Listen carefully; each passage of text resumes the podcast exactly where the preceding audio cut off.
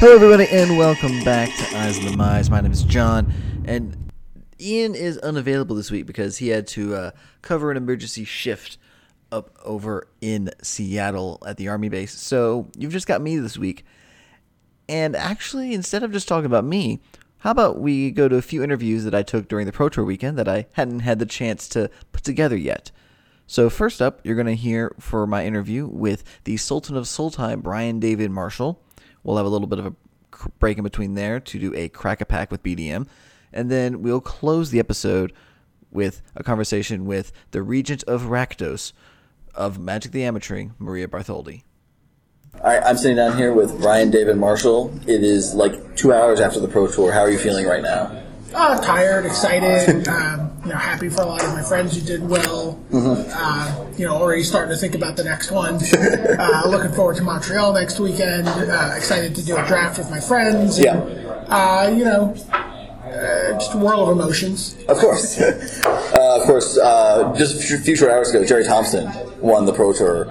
Um, that was that entire top eight though was just fantastic on all accounts I could tell. Yeah, it was it was one of the one of the really like, you know, upper echelon top eights that we, we get to see at the Pro Tour. You know, uh, a lot of times you'll look at the top eight a little bit before, you know, maybe two rounds to go, and you're like, wow, if we cut right now, this top eight would be absurd. All these names you know, and then those players beat up on each other for two rounds. Yeah. And then a couple of other players maybe haven't heard of, I, which is something I, I love. I'm not, you know, saying that as a, as a detriment. I, I love when new players succeed, but you know, seeing like people, you know, racking up multiple top eights, breaking through into the top eight for the first time after a very long career, like Christian Calcano. Yeah. Um, finally getting that win, like Jerry Thompson. It was just amazing to watch. Uh, The finals had Jerry Thompson against Yuya Watanabe.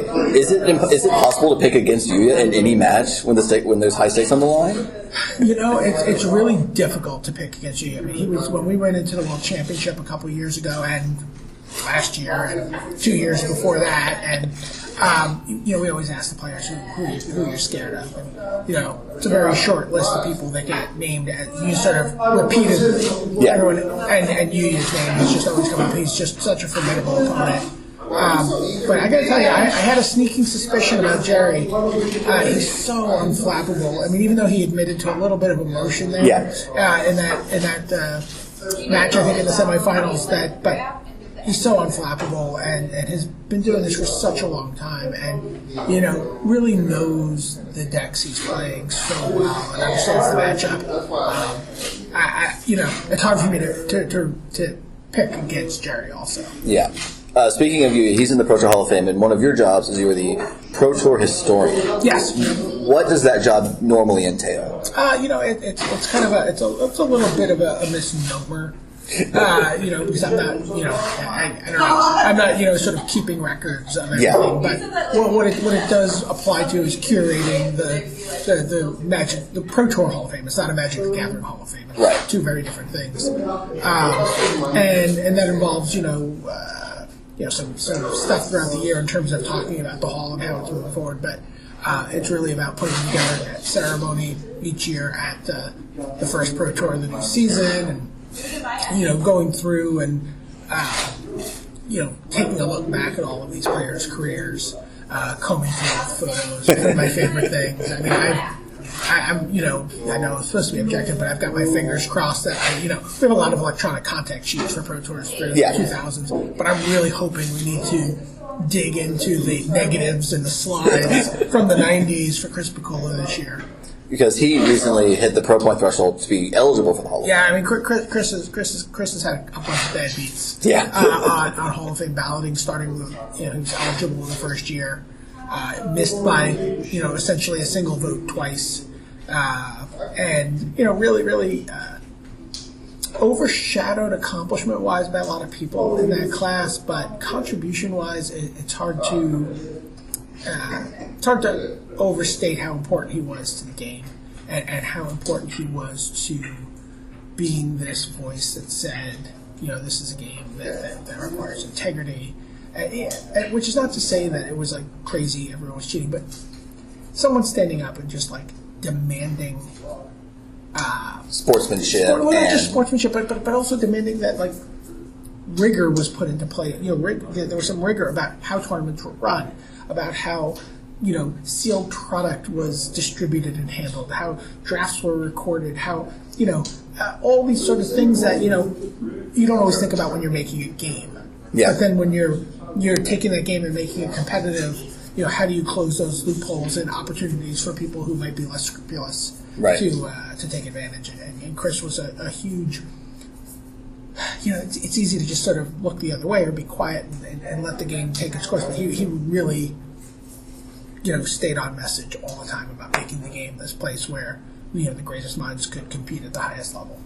So Pikula seems like almost a shoe in for this vote, but you know, I, I, you know, I don't know. I mean, he again, he, his his numbers are not necessarily up to where where you want those um, numbers to be. right. Uh, and uh, you know, a lot of people who vote now haven't seen him, don't really know him. They only maybe know him as a guy sort of like banging his head against the Grand Prix circuit with some success. But, The guy who was on Into the Battlefield. yeah, the guy who's on, yeah, yeah, right into the battlefield, but you know, haven't seen him play, haven't you know, and don't and certainly certainly can't place him in the context of his uh, contributions to the game.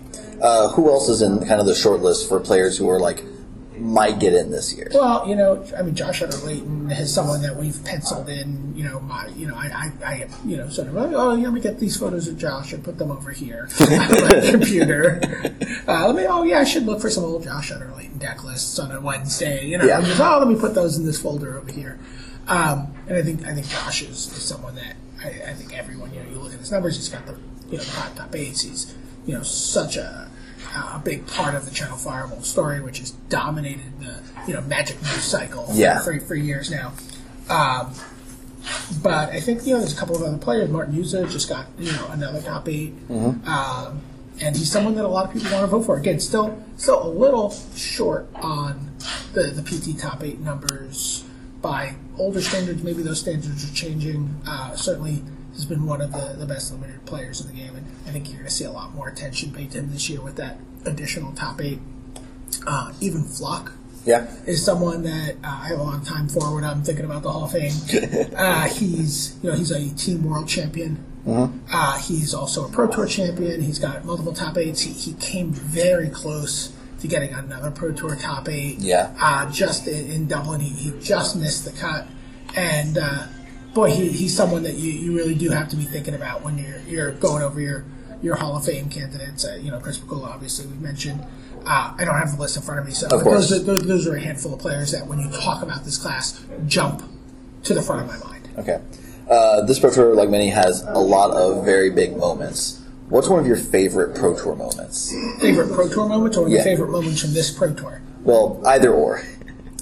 I mean, this Pro Tour, I think, is it is it hard to top Christian Calcano making his first top It's, eight? it's impossible. I, I've known Christian since he was a small child. He used to play um, other card games at my store, Yeah. which is a store called Neutral Ground in New York. Um, and he's someone who was obviously very good uh, at those games and had a had a quick mind and you know the characteristics that you start to see in people who are just going to be good at card games. And it's like, well, if you're going to be good at card games, Let me introduce you to. you, you really, Chris, you should really be playing Magic. And like, you know, a bunch of us really dragged him.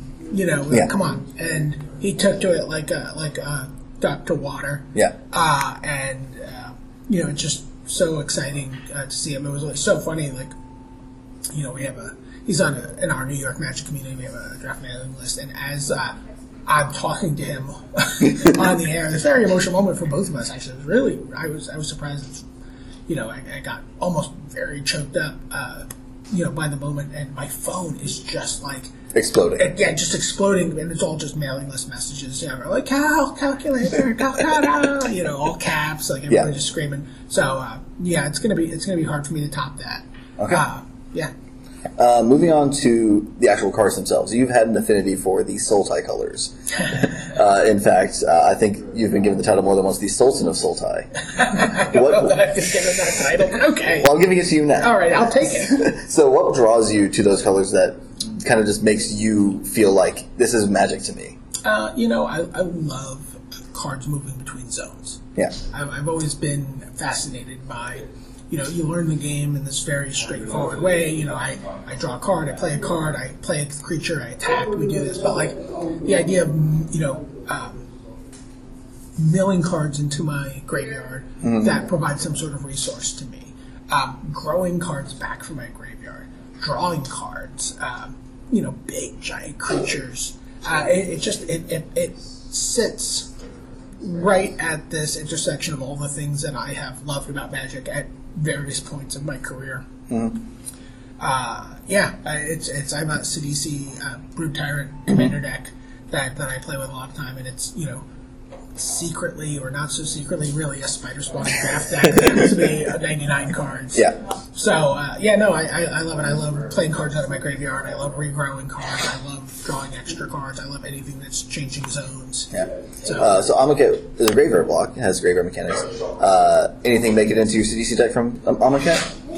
you know, I haven't even I haven't had the chance yet, but certainly cards are going to uh, are going to make it in. I don't know what they are yet. I, I've literally just been honestly the week between the pre-release and the release weekend is normally where I start making the adjustments to my commander deck.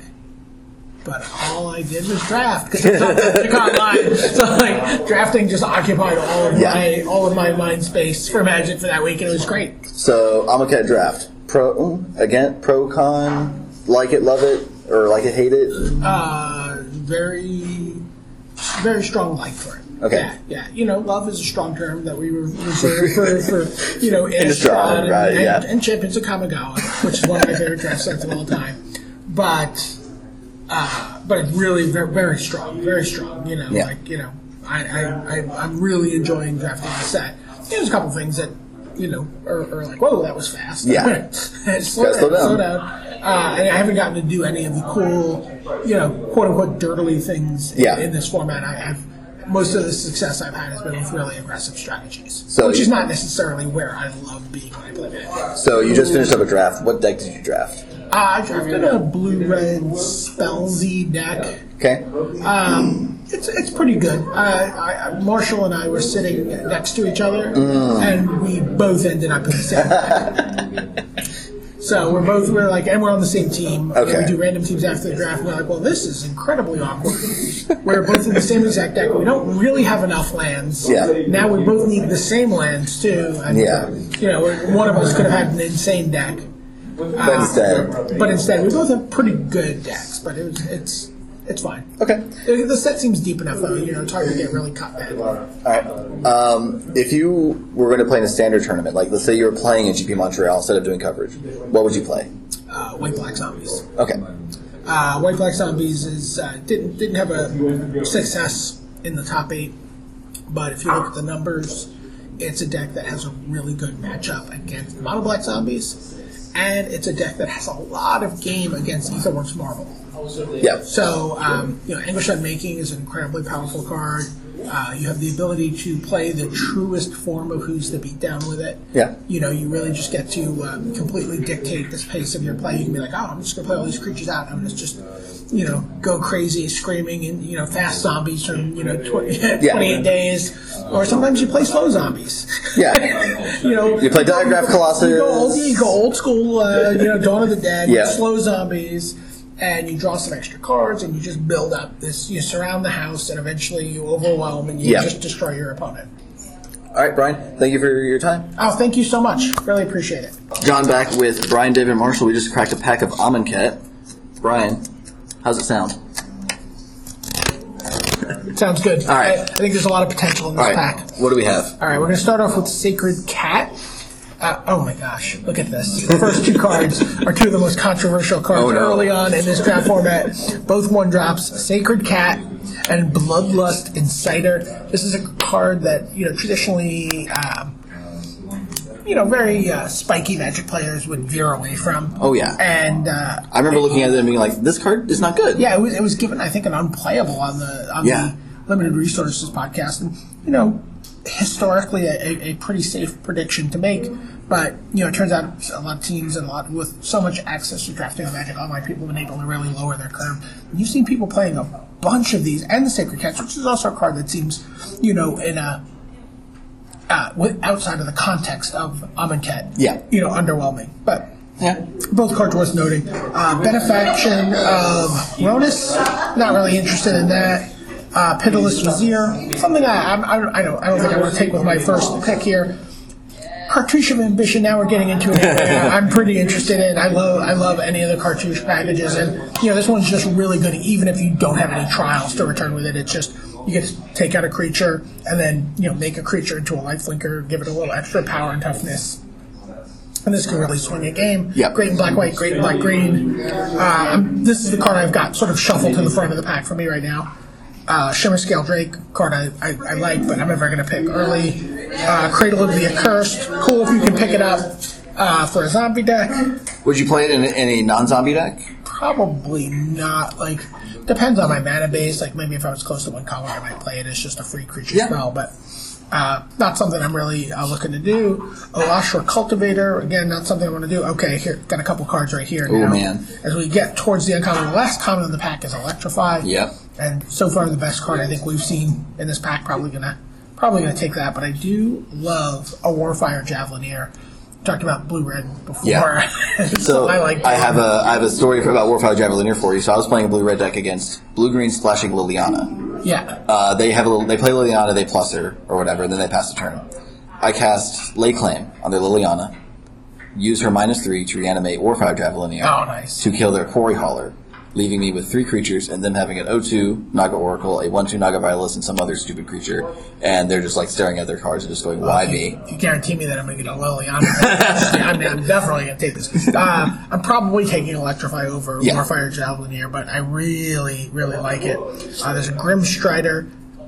Funnily enough, this is a card I still haven't really played with. I don't, I don't end up black for when I'm black. I'm zombies, and I don't have a lot of room for non-zombies. Yeah. And I, card seems perfectly fine to me, but not something I've played with.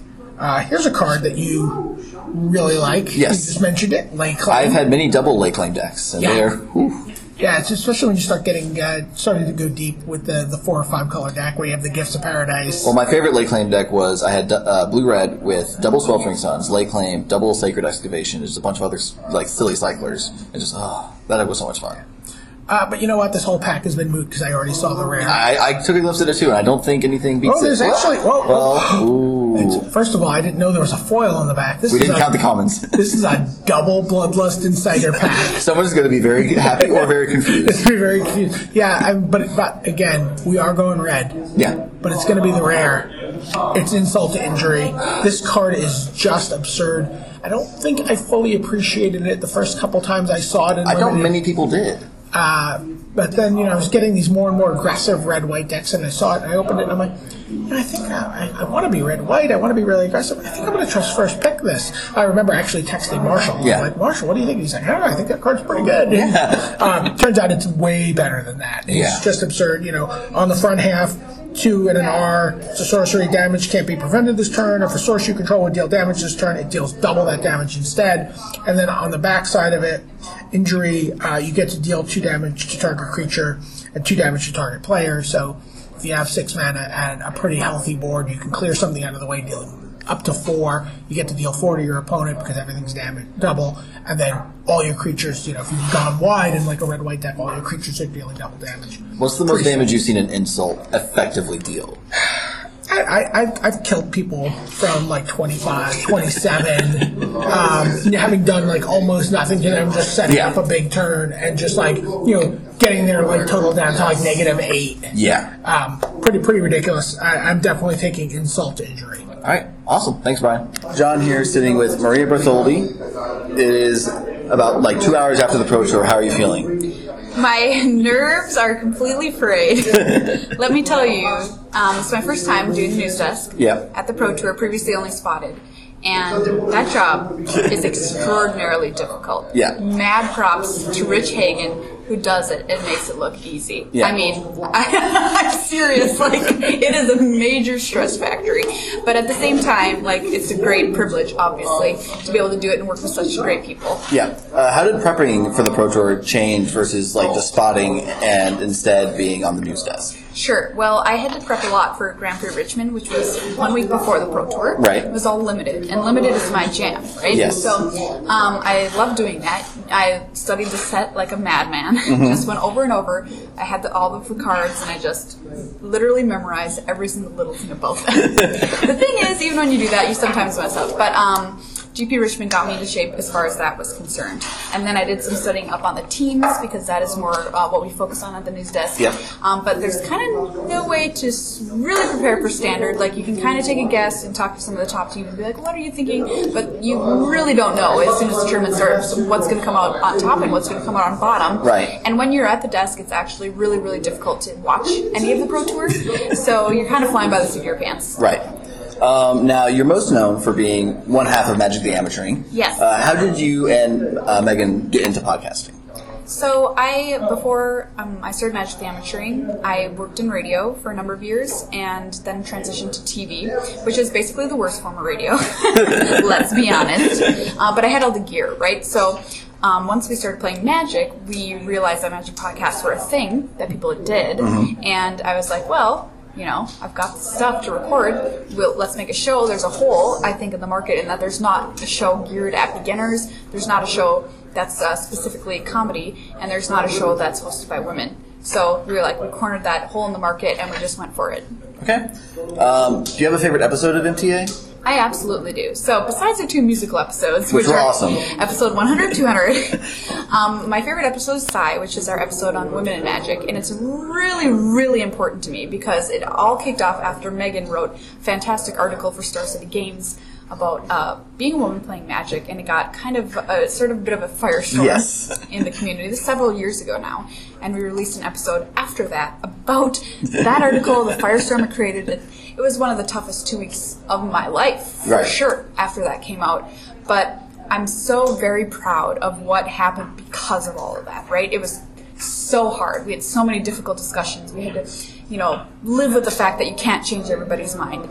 That, you know, some people are just going to dislike you for basically, you know, how you came out of the womb, essentially.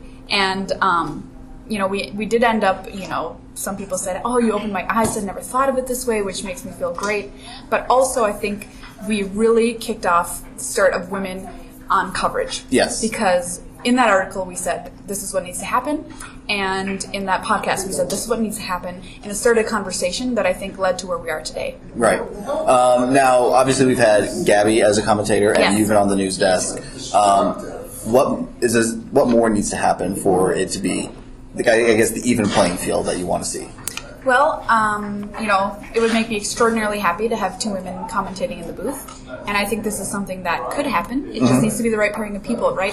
You can't just throw any two people together and expect the chemistry Exactly. and everything to sparks to fly and all the rest of it. So that's the kind of a goal for me. And just to get enough women playing that are qualifying for the pro tour and enough women who are interested in ending up on the other side of the camera, feel knowledgeable and confident about broadcasting, about the game, and what are, you know, et cetera, et cetera, that we just are able to saturate more of that space with women because visibility is so important to inclusion.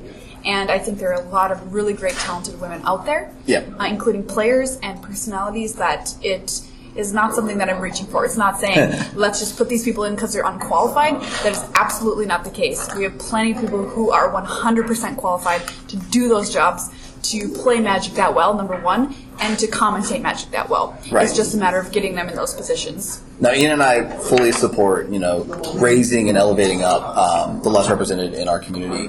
Uh, what can people like us do to help try to raise that visibility? I think it's just being a positive supporter and being vocal about it. So if it's something you want to see, you need to let you know essentially the, the people at the top know. Yeah. Because otherwise they won't.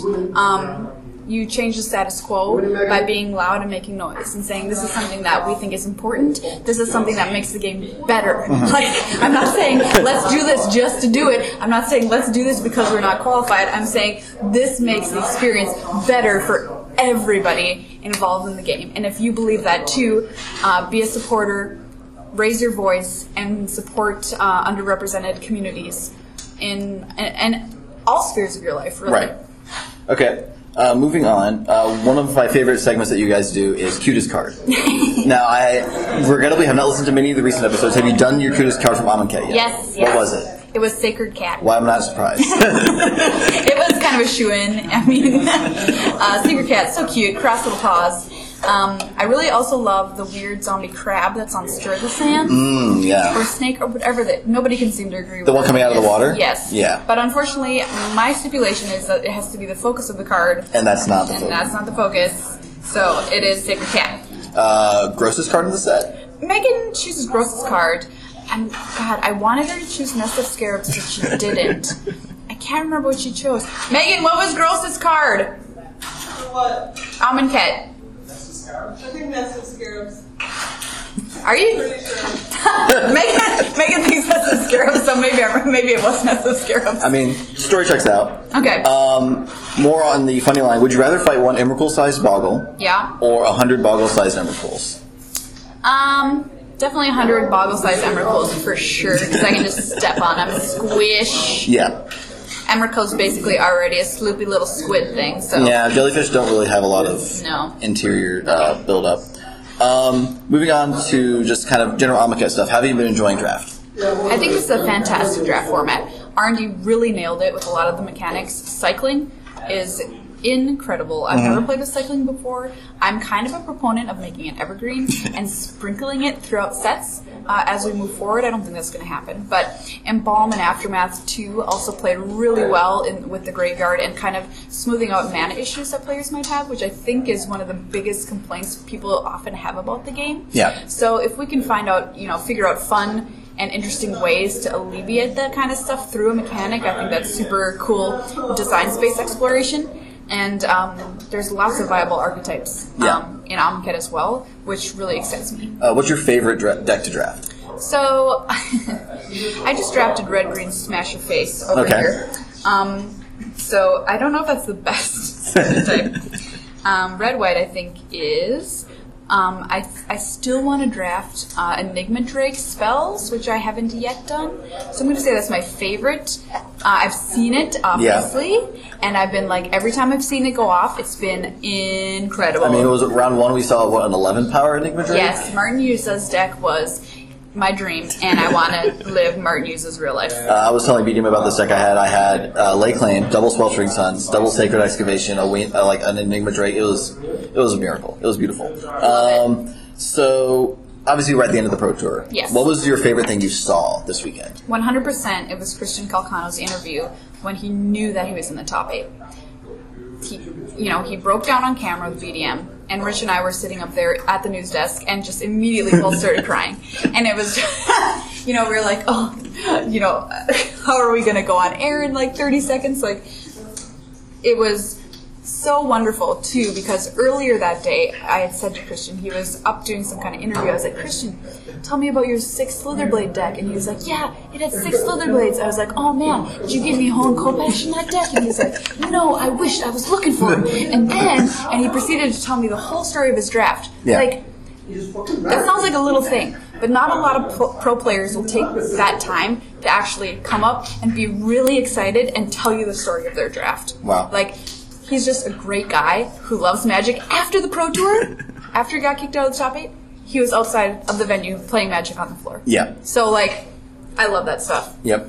So we have a little time left. Let's do an Amonkhet crack a pack. All right, let's do it. I pulled out a Oketra pack. Oh, thank you. I think that's appropriate. Yes, it is. Okay, what am I looking for? Uh, we are looking for masterpieces. Oh, all right. So let, let, let's hope you're lucky. All right, a cartouche of knowledge, fan bearer, giant spider, hyena pack, hooded brawler. It's not bad. Not Got a labyrinth guardian here. Ooh. It's our first uncommon synchronized strike, blowout city, trial of knowledge, pretty good. Neheb the worthy is our rare. I like Neheb Rakdos color. So Oh, yeah. sorry, no, no um Ah, darn it. invocation for you. So what would you take out of this pack? Um, let's see. What am I taking? Good gravy. I'm supposed to take aggressive cards, right? I'm supposed to just take like fan. no, fan bear's not very aggressive. Um, man, it's so hard to you know deny my Rakdos roots because that's what I want to take. I'm probably gonna take. Maybe I could live the blue red spells dream and take trial of knowledge. That would be the that would be the fun pick. All right, I'm doing it. Trial of All right, knowledge. Boom, got there. All right, Maria, thank you for your time. Thank you. And that does it for uh, this suite of Pro Tour talk. Uh, once again, thanks to BDM and Maria for taking time at the end of their incredibly tiring week to talk to me. Uh, if you want to find either of them on Twitter, you can find uh, Maria at MTAcast, and you can find uh, BDM at Top Eight Games. That's eight with a uh, with a numeral. Uh, if you want to see how Ian's doing, you can find him on Twitter at DixonIJ. He's also on Twitch by the handle Dix D-I-X. Uh, don't hesitate to say hi if you see him or myself in the chat. Uh, I'm on Twitter at JWiley129 and in Twitch at J- or as JWiley129 as well. If you want to reach the podcast directly, you can do so on Twitter at Eyes of the Mize. Or if you have a more personal question, you can shoot us an email at eyesofthemise at gmail.com. Thank you guys so much for listening, and we'll talk to y'all next time.